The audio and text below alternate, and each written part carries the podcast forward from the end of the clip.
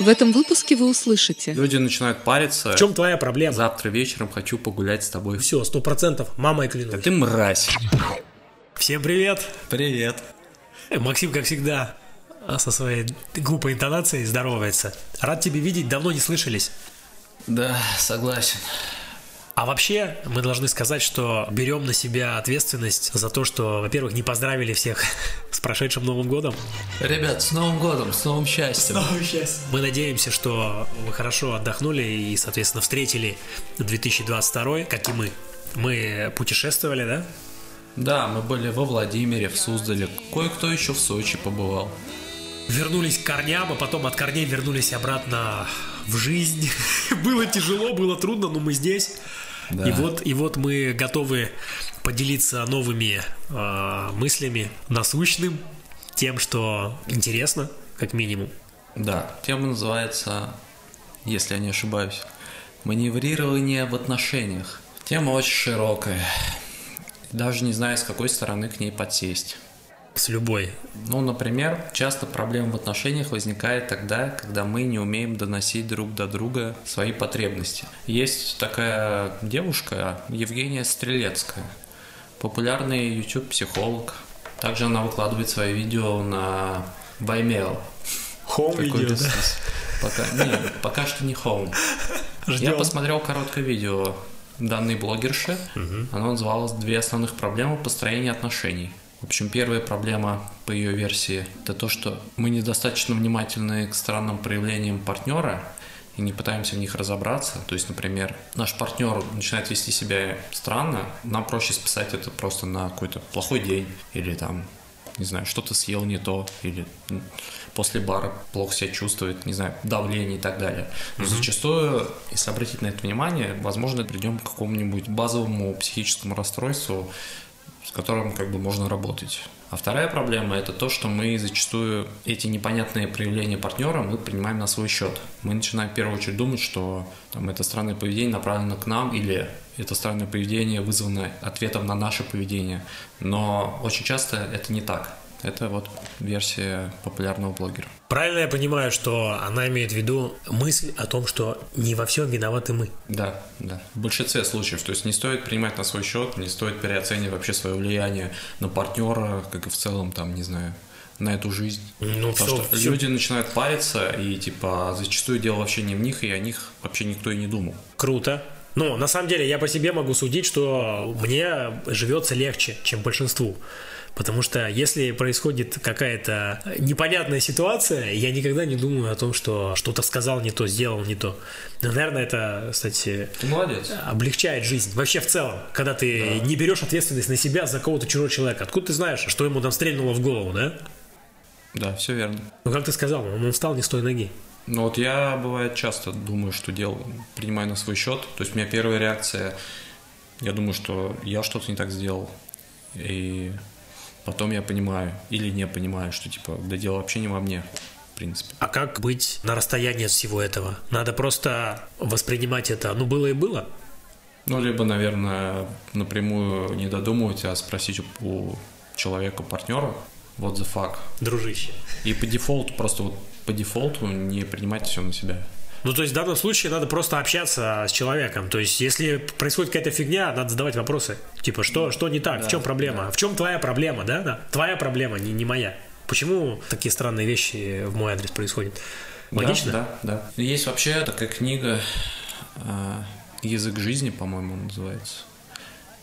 Она про практики ненасильственного общения. Я написал некто по фамилии Розенберг. Хорошая, хорошая фамилия, говорящая. Да, и, в общем, книжка объемная, наверное, пересказывать ее нет смысла. В общем, автор предлагал простую схему, как доносить до людей свои мысли, свои просьбы понятно и без лишних эмоций. Первое – это наблюдение, то есть ты передаешь человеку какие-то факты, да, сложившейся ситуации, но не оценивая их. Ты просто смотришь и... Например, ты стал позже приходить с работы. Пример наблюдения. Факт. Но не говоришь, типа, меня это раздражает. Или там, типа, как ты смеешь, тварь, гнида, там, типа. Вот. Это первая ступенька. Вторая – это чувство. нужно дать человеку понять, какую эмоцию вы чувствуете. Тут идея в том, что очень часто мы при общении передаем чувства, но мы делаем это невербально. То есть мы повышаем голос, мы хмурим брови, мы, у нас начинают расширяться ноздри.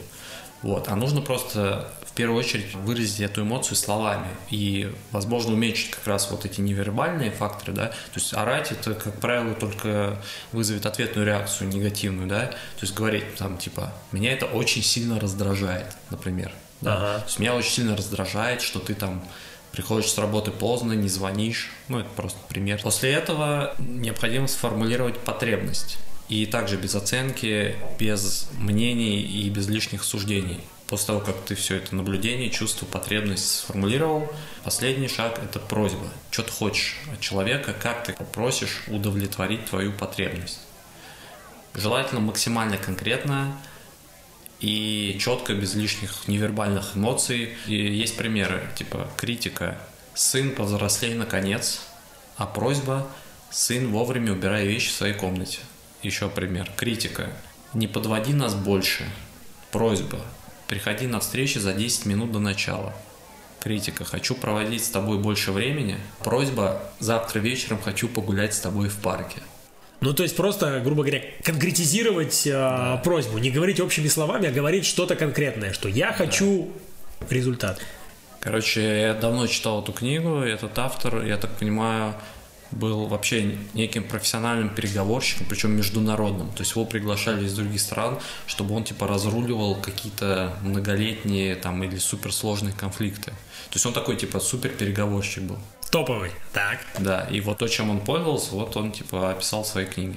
Но это реально сложно использовать в повседневной жизни. То есть надо, чтобы у тебя была фамилия Розенберг, или, или как минимум ты должен быть такого же уровня топовый специалист, чтобы в жизни использовать. Да, но как бы мне кажется, это рабочая схема. Первое время ты будешь встречать вообще непонимание окружающих, потому что им будет казаться, что ты то ли прикалываешься над ними, то ли ты их троллишь. Троллинг, кстати, да, наверное, будет э, восприниматься это именно так. Мне кажется, будет сложно вообще внедрять этот способ в свою жизнь. Но зато ты себе, наверное, сэкономишь много нервов. Наверное, наверное. Розенберг ничего не говорит по поводу того, что это экономит нервы его программа, система. Слушай, я смутно помню подробности. Давно читал, да? Давно читал. Давно читал. Но, но вещь интересная, поэтому ты ее советуешь, да, изучить? Ну, слушай, мне кажется, в этих книгах достаточно краткое содержание почитать. Во-первых, по-моему, он американец. Они очень любят размазывать. Размазывать очень любят. Масло по круассану. Да, да. да. Смотри, у меня есть а, свой инсайт. Я тоже читал, первый раз вообще в жизни подготовился к э, подкасту, к нашему. Сделал домашнюю работу, нашел очень интересный факт. Некий швейцарский психолог Жан Пиаже Неплохо. проводил эксперимент э, с детьми 5-7 лет. Смысл эксперимента следующий.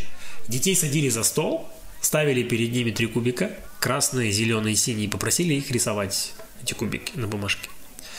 Дети, естественно, без проблем справились с заданием, нарисовали кубики. Затем детей попросили нарисовать эти же кубики так, как видит их сидящий напротив. И дети нарисовали эти кубики точно так же, как в первом случае. Угу. То есть они даже не задумались о том, что красный кубик, да, будет на рисунке с другой стороны, и, соответственно, другой крайний кубик будет противоположный, опять да, же. Да. То есть зеркально. Они об этом не задумывались. И логика этого эксперимента такая, что большинство людей остаются вот на этом уровне, на детском, да, когда ты воспринимаешь ситуацию только со своей стороны. Угу. Ты не ставишь себя на место человека, который смотрит на ситуацию с противоположной стороны. И, соответственно, люди не умеют принимать чужую точку зрения. То есть, ну, бывает такое часто в жизни, когда человек прям с пены рта доказывает, что он прав, да? Угу. Типа, ну вот, вот так вот и все, сто процентов, мамой клянусь. И ты классную вещь сказал в самом начале про то, что люди должны подразумевать одни и те же вещи, когда они говорят. Девушка твоя, например, или там супруга, звонит тебе по телефону, зайди в магазин, купи что-нибудь вкусненького. Слово «вкусненькое» очень широкие понятия имеет, потому что, да. на мою, с моей точки зрения, вкусненькое это пиво. это пиво с сухариками, а с ее точки зрения вкусненькое это какой-нибудь реально круассан, например. Если я куплю пиво и приду, что получится в итоге? Вот ты должен знать своего партнера хорошо очень. Знать нельзя все. Человек должен конкретизировать, что он хочет. И купи вкусненький круассан. Уже понятно, да, что надо ну, да. сделать. Либо купи вкусненького пива, а тогда ты такой довольно, о, все, беру себе, ей, класс, вечер удался, как минимум. Вот, и это боль в целом в жизни. Мне кажется, люди не пытаются быть дипломатами в отношениях, все думают только о себе. И постепенно пропасть между людьми, она увеличивается, увеличивается. Почему у нас так много разводов? Как ты думаешь? Ну, ковид. Потому что люди плохо знают друг друга. Кстати, вот исходя из этого, я хочу тебе вопрос задать. Давай. Есть очень распространенное мнение о том, что люди обязательно должны обладать схожими интересами. Как ты думаешь, это вообще правильная логика? Что-то общее должно быть. Это то, на чем они как бы сойдутся вообще изначально. А как они вообще познакомятся? Наверняка у них есть какие-то общие интересы. Но у них они не должны постоянно друг с дружку ходить, держаться за руку, там типа быть привязанными друг к другу. И, возможно, у них должны быть разные интересы. Это единственная возможность переключаться. Я, ну, я удивляюсь, вот есть люди, которые, допустим, работают вместе, ну, они живут вместе, муж, жена, и они работают в одной компании, в одном отделе. Вот, вот с таких людей я, если честно, в просто. Ну, мне кажется, это сложно вообще. Это сложно. Это ты 24 на 7 и по постоянное взаимодействие, ты же устаешь. От человека же можно устать, да? Даже от самого Даже от близкого лучшего друга любимого. можно устать. Очень, кстати, вообще легко устать от лучшего друга, особенно когда он постоянно вот, вот это Да, делает. язычком работает. Это, это, мне кажется, какой-то исключительный случай. Это либо люди интроверты, да, оба прям вот они совпали, им никто больше не нужен, и они могут там общаться друг с другом. И- или точнее как, даже не общаться, а просто находиться рядом. Это Мне так. кажется, нужно, ну просто когда у тебя вот лицо мелькает перед тобой 24 на 7, хочется взять и уебать по нему, ну честно. У тебя был такой вообще? Оп, не был. Поэтому ты до сих Ну, пор я один. видел, работал в одной компании, и там в одной комнате сидел муж и жена. И ты кому из них хотел уехать? Нет, я меня не хотел, но у них очень странные, они очень странно между собой общались. А, Было такое ощущение, да, что там агрессия да, какая-то да, между да. ними. Понятно. Натянутые были какие-то отношения у них, Растянутые. да, по полной. С растяжками. Возвращаясь как раз э, к нашей истории, я хочу тебе сейчас вкинуть такую информацию, которую я опять же нашел в интернете. Есть такие товарищи, товарищи-психологи Таунсенд и Клауд. Не, не Дункан Маклауд, который вечный. Облачко, Клауд. ну, обла- Клауд, да. Вот, они э, написали очень много популярных книг про границы. Как раз мы сейчас плавно переходим к границам. Опять же, на основании вот твоих рассказов, да, про этих людей, которые и, и вроде как и работают вместе, живут вместе 24 на 7. И вот, самое топовое, если вдруг кто-то захочет почитать, я сам не читал, а советовать не могу. Называется она «Брак. Где проходит граница». Кстати, вот этим ребятам было бы неплохо посоветовать ее почитать. А может, они ее читали уже. Так вот, у них есть очень интересная концепция, называется «Ты не я, мы разные». И заключается она в том, что очень важно понимать, что супруг, там, не знаю, друг, партнер, коллега, ну, кто угодно, не является продолжением вас. И не создан для того, чтобы соответствовать э, вашим ожиданиям и выполнять ваши желания. Ну, то есть, он сам по себе, вы вместе проводите время, да, вам в это время классно, комфортно, но он э, живет сам по себе, и у вас вот этот коннект, он должен происходить как раз вот на уровне типа вин-вин. Вы должны классно проводить время друг с другом. Но не считается ли вот в данном случае, это я сейчас вопрос уже задаю, да? Я не могу им задать вопрос, я задаю тебе, А Максим. можешь, А тебе могу. Немножко эгоистично звучит, нет? Вы типа параллельно идете своими жизнями, там общаетесь, свой круг знакомств, может быть у каждого, да? Но в определенные моменты вы соприкасаетесь и а, планируете нечто на двоих. Мне кажется, нет ничего более эгоистичного, чем считать своего партнера продолжением себя. То есть ты поддерживаешь этих ребят, да, с этой э, логикой? Клауда точно поддерживаю. Клауд рэпер. Насчет Таунсенда не уверен. Они вдвоем, у них одна мысль до двоих, они как братья-близнецы. То есть они считали себя продолжением друг друга, походу. Судя по всему, да, потому что у них очень схожие мысли. Ну, хотя, наверное, они соприкасаются только в В этой части, книге. в части, в части, да, написания книжек. Но на самом деле интересная мысль. Ну, я поддерживаю. Хотя получается, что отношения именно ну, любовного характера непонятно на каком месте, потому что на первом месте я и получение удовольствия для себя, саморазвитие какое-то там, э, за- занятие своими э, делами, работа, коллеги, свои друзья. И только потом уже отношения. То есть отношения там вообще на каком-то там четвертом, пятом, шестом плане. Ну, пятый, шестой план, мне кажется, ты, конечно, переборчил. Но, мне кажется, тут еще суть в том, что если хорошо тебе, то вероятность, что будет хорошо окружающим, она выше. Потому что это все самопожертвования ради партнера, это все нафиг никому не, Не надо. работает. Потом в итоге тот, кто жертвует, огребает больше всех. Это понятно. При такой логике, как у этих ребят, а, каждый живет своей жизнью. А как синхронизировать время, чтобы... Может ну, быть, это как раз в книге описано. Хороший вопрос. Это намек на то, что, типа, не мешало бы тебе ее прочитать, да, Там супер, дружище? супер краткое содержание, походу. Не, я просто выцепил классный пример. Муж опаздывает к ужину. Ну, типа, он все время работает, Тварь. с любовницами развлекается, опаздывает к ужину, понимаешь?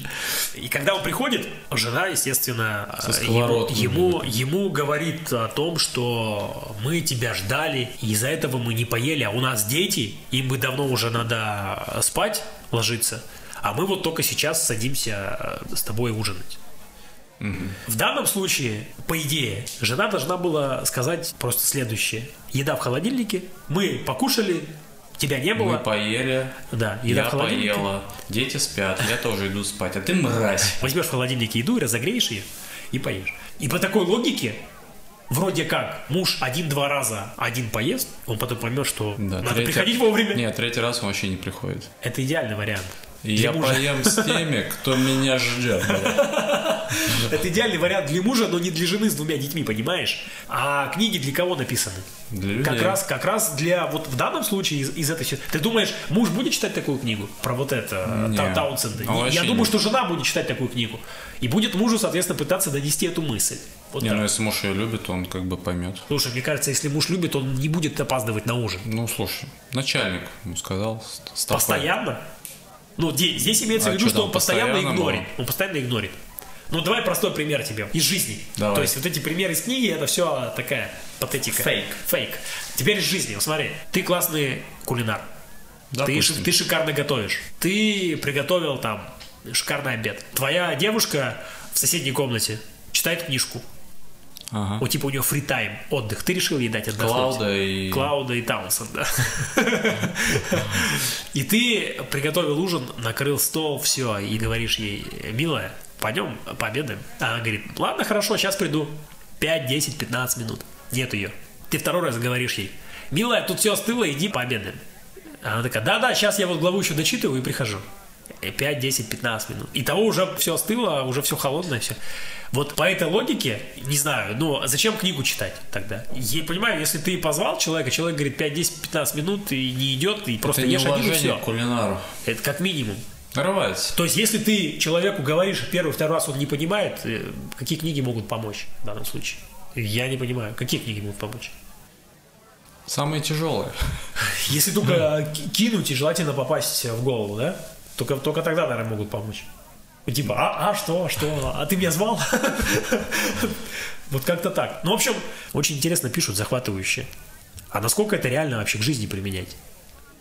Ну, мне кажется, по-моему, любой нормальный, здравомыслящий человек и так поймет, что если ты один-два раза сказал, ну, по какой-то там, да, ситуации, я тебя зову, почему ты там не приходишь с первого раза, да? Ну, кто-то Ты- не очень хорошо причинно-следственные связи строит, и пока ему кулинар половником по башке и не двинет, то не поймет. Ну, вот так это и Шоковая странно. терапия, шоковая терапия. Шо- Вот, вот видишь, то есть ты книжки-то можешь читать, ты вроде бы понимаешь смысл, да, суть, но по факту, Ну, книжки есть- это такое дно, от которого ты отталкиваешься. ну да, по Всё. факту все может быть абсолютно по-другому. Не следует по ним все делать. Ну, то есть... Не следует. Так вот, чтобы быть дипломатичным человеком, как нужно себя вести в реальной жизни? Давай вот мы сейчас оттолкнемся от всей теории, которую мы обсудили чуть ранее, и перейдем к практике. Вот ты, Максим, на мой взгляд, довольно дипломатичный человек с незнакомыми людьми. Я сразу по- пометку такую ставлю, в кавычках, с незнакомыми людьми. И тебя все, я уверен, воспринимают как э, очень спокойного, внимательного э, собеседника. Да. Зуб даю. В чем мой секрет, хочешь? Да, да, как это тебе Все удается? очень э, просто. Я мало говорю и много слушаю. Ну, то есть ты человек уха. Э, Просто надо быть человеком-слушателем, который слушает. Борзая. Ну, у тебя очень хорошо получается, реально это работает, да? Конечно, нужно слушать человека, впитывать информацию. А если человек мало разговаривает, что делать, как быть? Тогда нужно его разговорить, задавать наводящие вопросы. Открытые вопросы? Как умеешь. Ну, желательно что-то найти общее, наверное, заинтересовать его чем-то. Но это, я с такими обычно не общаюсь, я ухожу от таких. То есть ты э, понимаешь, да, если человек на общение не идет, то, то больше нечего Ну, его, типа, что, насильно не хочется насиловать его. Если что, он сам скажет. Дипломатичным быть это хорошо. Это когда ты не споришь, не ругаешься, ты можешь молчать. Сидеть на жопе ровно и не высовываться – это первый вариант. Да. И второй вариант совсем соглашаться. Ну да, да, почему нет? Нет, да. самое крутое – это совсем соглашаться, а потом делать по-своему. А если это босс? Типа, Максим, проект надо сделать вот так. Ты такой, да, да, да, хорошо. Делаешь по-своему. Ну, это И- рискованно. Это риск. Ну, то есть, как бы, окей, а если проект потом выстрелит? Да, ну 50 на 50. 50 а на если не 50. выстрелит? Не выстрелит, ну, это риск. Тогда в тебя выстрелят. На ковер пойдешь. И там тебя через бедро. Ну, в лучшем В случае. лучшем случае. Это жизнь. Но не газета «Жизнь», а наш подкаст. Ладно, проехали.